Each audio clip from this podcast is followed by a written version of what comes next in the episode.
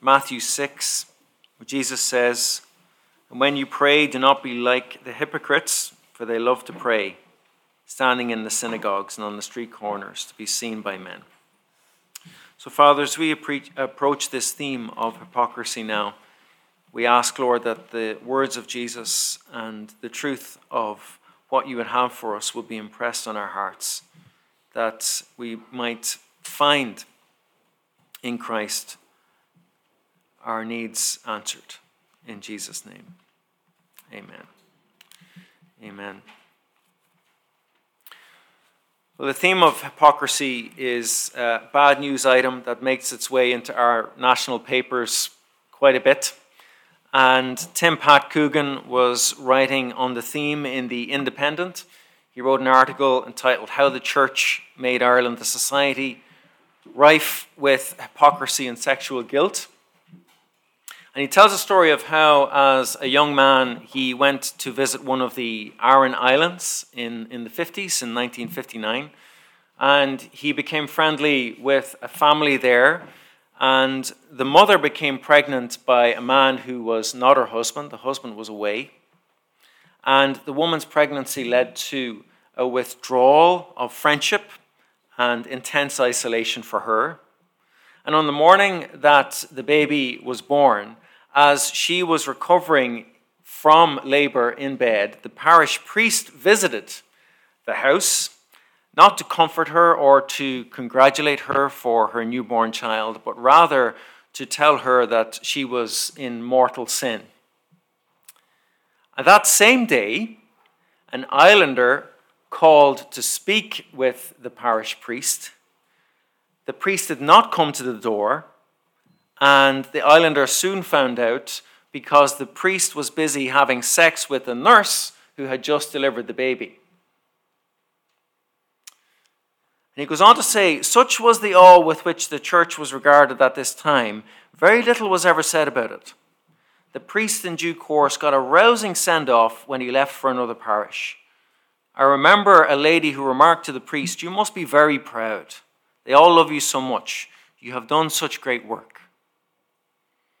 And he comments that such individuals set forth the evils of immorality, and all the while, as a shocked public would later discover, many of these same thunderers were raping boys, keeping mistresses, and where money was concerned, grabbing anything they could lay their hands on as they set themselves up as moral arbiters.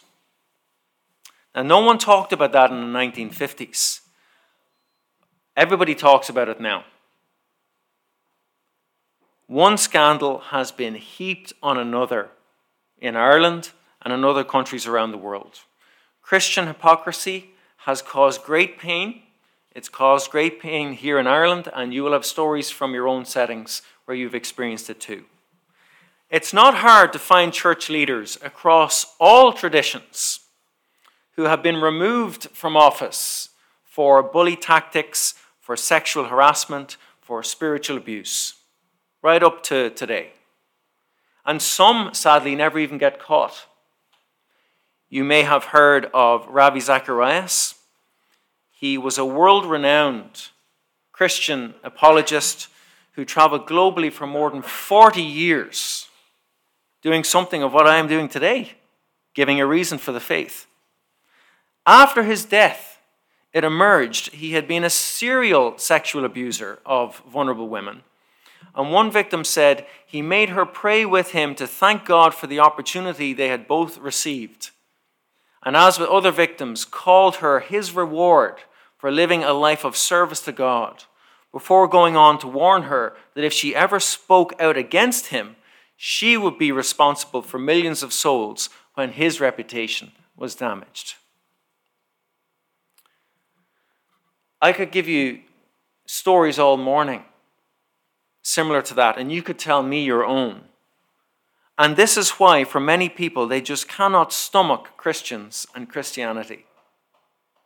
And it's understandable for people to say, why believe when Christians are so hypocritical? It's a legitimate and important question. Why believe? Well, what first thing I want to say to you today is that if you hate hypocrisy, you're in very good company. You're in the best of company because Jesus hated it too and vehemently spoke against it. In Matthew 6, verse 5, which we were reading earlier, he addresses it. There he says, And when you pray, do not be like the hypocrites, for they love to pray standing in the synagogues and on the street corners to be seen by men. I tell you the truth, they have received their reward in full. And this helps us with a definition of what we mean by hypocrisy, because it's being a fake. It's saying one thing and then doing something completely other. It's trying to look good on the outside while hiding a very ugly truth on the inside. It's putting a mask on to appear impressive and cover up the real you so that when what you say you are in public is not who you really are in private. That's hypocrisy. And Jesus hated that, and he spoke right to it. He spoke through it. He saw it and he addressed it. Now, that term hypocrisy, it comes from Greek drama. It comes from the idea of putting on a mask to simply play a part that isn't really you. It's not about being perfect, it's about pretending. It's about pretending to be something you're not. A deep seated inconsistency. And Jesus found hypocrisy absolutely intolerable, especially, most especially, the religious kind of hypocrisy. That incensed him the most.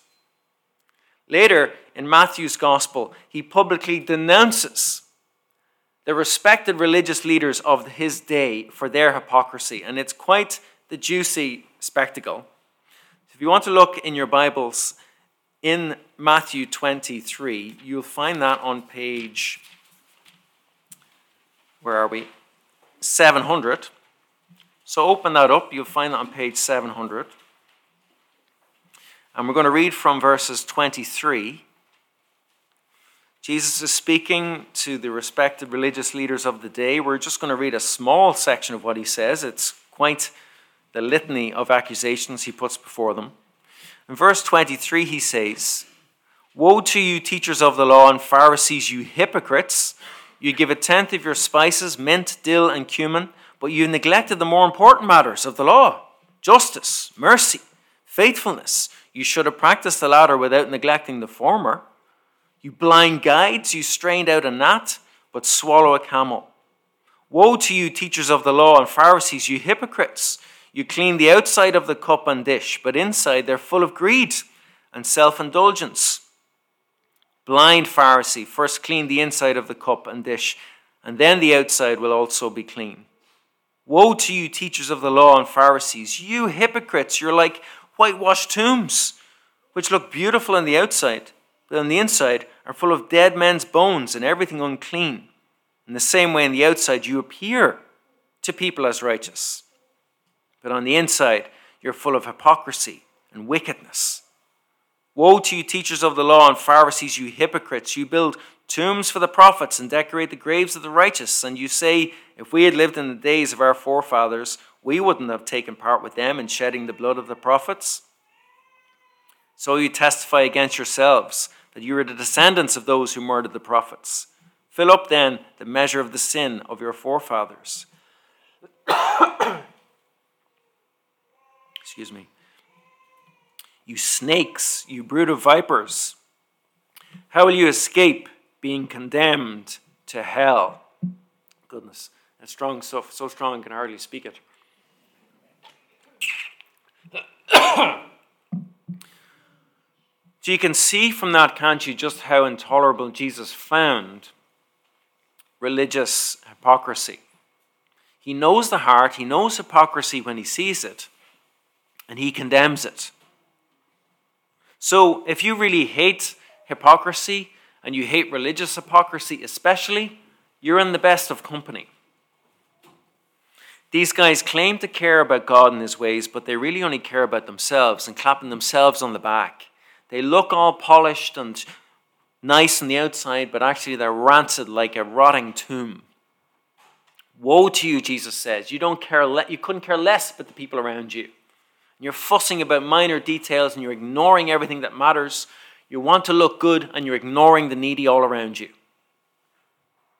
And Jesus says, you'll notice at the end of what I read there to you, he says to them that they will experience nothing short of hell for what they have done.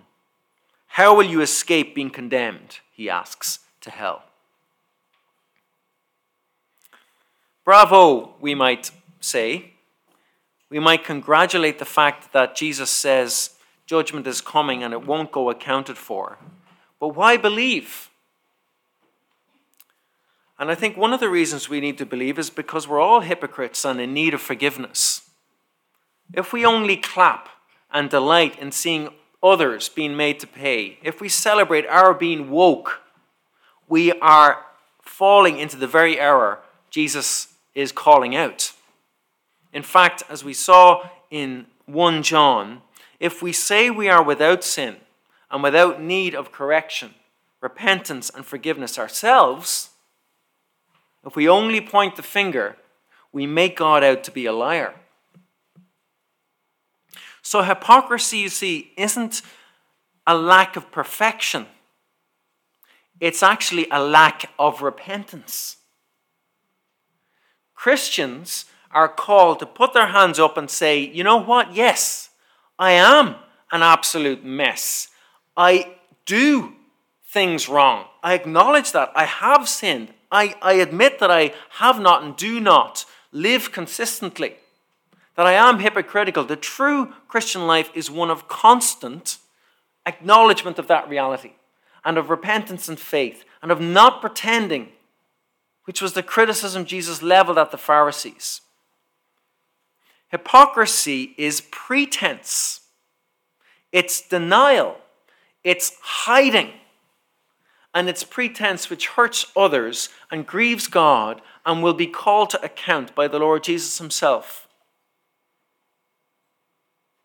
And so, whatever our entry point into this theme, hypocrisy attracts either the woe of certain judgment or the wake up call of forgiveness. It only will travel down one of those two routes either the woe of certain judgment or the wake up call of forgiveness. But it will not go unresolved before God. Of that you can be certain because the scriptures are completely uncompromising on this reality. And how is that forgiveness possible? How could such hypocrisy be forgiven? Doesn't it make light of the kind of grievous things we began with and that we see around us? Well, the only person who never was hypocritical and who never needed forgiveness, of course, was the one who was issuing those woes, Jesus himself. Yet he ends up crucified because the woe he spoke of comes upon him. And when he speaks those damning words to these religious leaders, he is on the way to the cross himself. Though he's no hypocrite, he takes all that hypocrisy, all of that rancid self seeking, all of that denial upon himself, and he's given the death penalty for it. That's how much hypocrisy matters to God. And that is the lens with which He will go to to rescue you from it and to rescue you from the hell Jesus spoke about. So, if you want to know how seriously God takes it, look to what Jesus says in the scriptures and look to the cross. Why believe when Christians are such hypocrites? Because you're on the same page as Jesus Christ on this issue, who calls you to repentance, just as he called the hypocrites around him to do so. And when we react to hypocrisy, and it's only right that we do, isn't there a part of us that essentially thinks we're just better than that? That we're a little bit better than that? And Jesus told another short story that tends to sober us up. In Matthew 7 and verses 3 to 5, we read, When you look at the speck of sawdust in your brother's eye, why, rather, do you look at the speck of sawdust in your brother's eye and pay no attention to the plank in your own eye? How can you say to your brother, Let me take the speck out of your eye, when all the time there is a plank in your own eye? You hypocrite! First take the plank out of your own eye, and then you will see clearly to remove the speck from your brother's eye. So, whatever your take on Christianity and Christians, you cannot get away from the fact that you have got your own personal, tailored moral standard, which you think hypocrisy contravenes. But the question is how do you arrive at that particular moral conviction? What is your base point for finding hypocrisy intolerable? You have your moral standards, but how do you form those standards? You have a moral code that you live by, however you may define it. But if I were to ask you and you were to answer honestly, you would say that you yourself do not live consistently even with your own moral codes. None of us and none of you live consistently with your own standards. None of us do. None of us is entirely con- uh, consistent. We all contradict ourselves somewhere. And is it therefore not a contradiction to cheer Jesus on as he rebukes the leaders of his day and yet choose to ignore, silence, minimize, or disagree with the other things he says that we don't find so acceptable because those things are a little bit closer to the bone. And we just don't quite like the taste of those things in our mouth. Like when Jesus says, repent and believe. Like when Jesus says, take up your cross and follow me.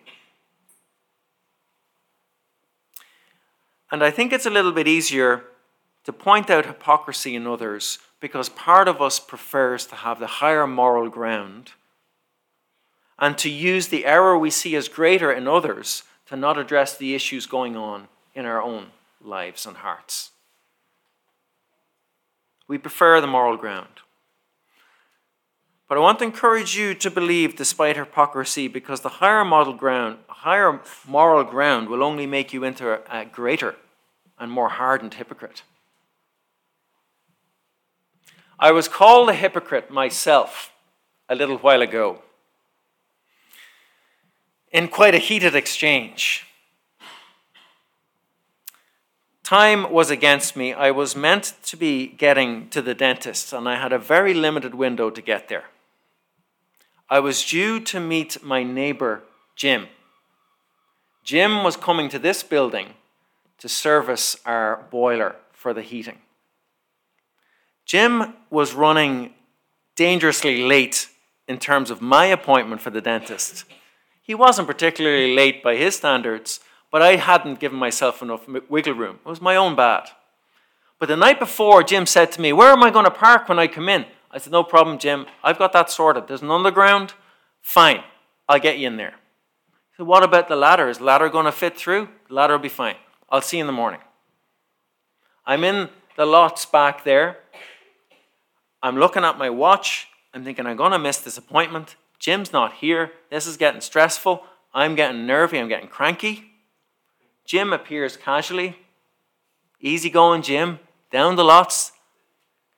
Okay, here's Jim. Now I'm going to have to see the Jim because he's here. I can't pass this on to anybody else in the building. Jim comes in. Okay, let's go. He says, let's get into this parking. So we drive down.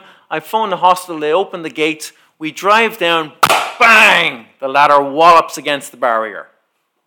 Jim is looking at me to say, You're an idiot, you know that? And so I'm getting more stressed. Jim's reversing up the drive. And then around the corner, out of nowhere, this figure appears. And he just stands in front of me and he starts saying, Why did you hit that barrier?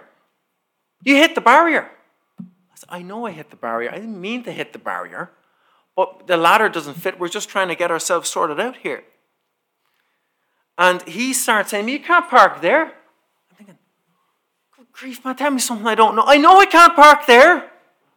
We're trying to sort out the ladder. We're trying to get in here. And he's getting increasingly agitated. Say, well, what did you hit the, why did you hit that shutter? And why are you parked there? You can't park there. I said, I know I can't. I'm thinking I'm going to kill this guy. Seriously. And Jim is looking at me thinking he's going to kill him or he's going to kill both of us. And things then start to escalate. He says to me, What are you doing here anyway? This is a private car park. Honestly, at this point, I feel, I feel like I could punch this guy. And I said to him, I think, who is this guy? Give me a break. Jim is looking on like he might start a fight for, for all of us. And he repeats again that I can't park on the ramp and can I not read the sign? I know that. I'm with the church next door. I know. What church? I said, Emmanuel Church. By the hostel. We have permits. I know. That was when things went absolutely nuclear at that point. That explains it. That explains it. He said to me, Ever since I spoke to you, you showed me no respect. You acted as if I have no authority around here. You Christians, you Christians, you're all the same. You hypocrites. Jim is still standing, standing there. He said, I should have known. And then he said, Why can't? Why can't you be more like your master? Why can't you be more like Jesus and just do what he says? Why do you say one thing? Why do you say one thing and then you do another? You're all the same, you Christians. You're hypocrites. With the church, I should have known. So he walked away fuming. My heart was racing. Jim is just flicking his eyes to heaven. I'm looking at the watch thinking, I'm never going to get, it, get to this dentist. Now what am I going to do? Honestly, I felt like going over and throttling that guy. That's what I felt like doing at that point. After a few minutes, I said, okay, I need to suck this up. I shouldn't have spoken to this guy like that. That's fair enough. So I went over and I said to him, listen, I apologize. I shouldn't have reacted like that. I'm sorry. That made him worse. He got more mad. And he said to me, Why did you do it in the first place? Why did you react like that? Why are you not more like your master Jesus? I'll tell you why. It's because you and all you Christians, you're hypocrites. That's why. That's okay. You know what? I was wrong. I've offered you an apology. I don't pretend to be perfect. Us Christians get things wrong all the time. Even us people that work with and for churches do it all the time. That's precisely why I say what I do when I'm with the people in the church because we need Jesus. That's why he died and rose again. And I'm sorry you've been given a bad impression by me this morning and by whoever has preceded me before this unholy event unfolded this morning. But he refused to accept my apology. And it seemed to me that he preferred to see himself as occupying the higher moral ground, and it was easier to keep the spotlight on me and whoever else he felt was a hypocrite than to take any action himself. And the whole thing was laden with a sad irony. He asked me, Why do you not do what your master said. But wrong as I was, I could have asked him exactly the same question.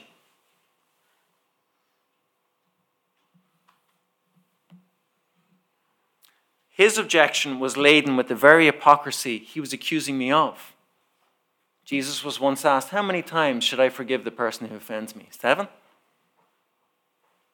Jesus says, 70 times 7. You forgive. The master also said that. I don't think this guy wanted to know that, and I wasn't about to get into it with him in case a fight broke out. And so, there I ask you guys why do you not do what Jesus says? Are you using the reality of hypocrisy out there as an excuse to stay away from the things you don't want to do with your life? And the things that Jesus says that cause you unease.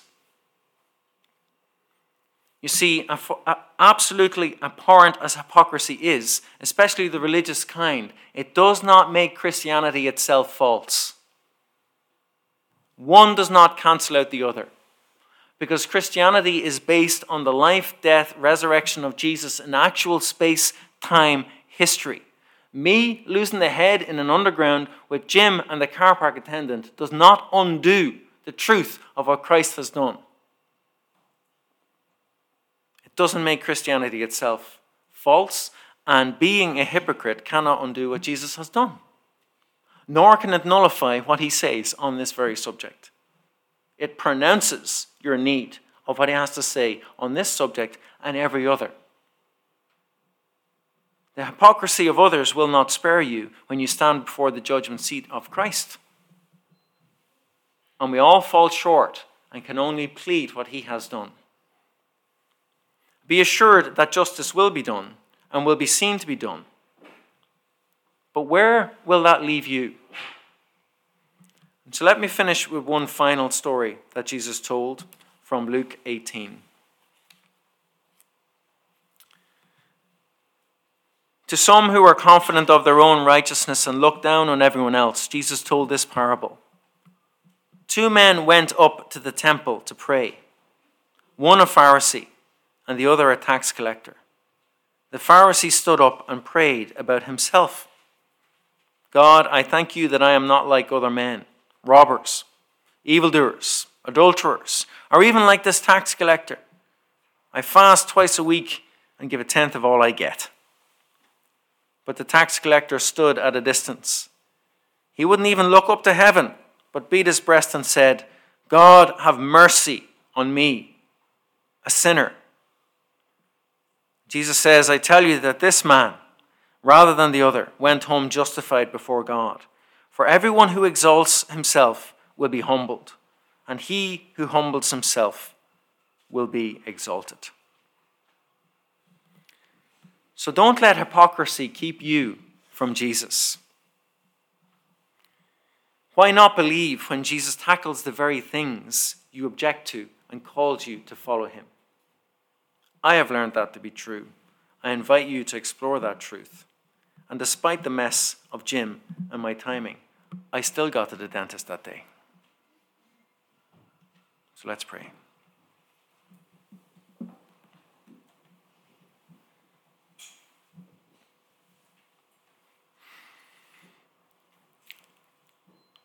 Our Father, we pray that you would give us the humility to see the plank in our own eye, to turn to you, to seek you to reveal our own inconsistencies and hypocrisies. Forgive us, Lord, where the way we have lived has sullied or given a bad witness to the truth to those around us. Forgive us for that and help us insofar as it depends on us to seek to address that. And we pray that you would give us a grace filled heart that is quick to acknowledge wrong and to repent and believe. Help us in a culture that has been so deeply hurt by hypocrisy to point them to the healing truth there is in Christ. We ask you these things in Jesus' name. Amen.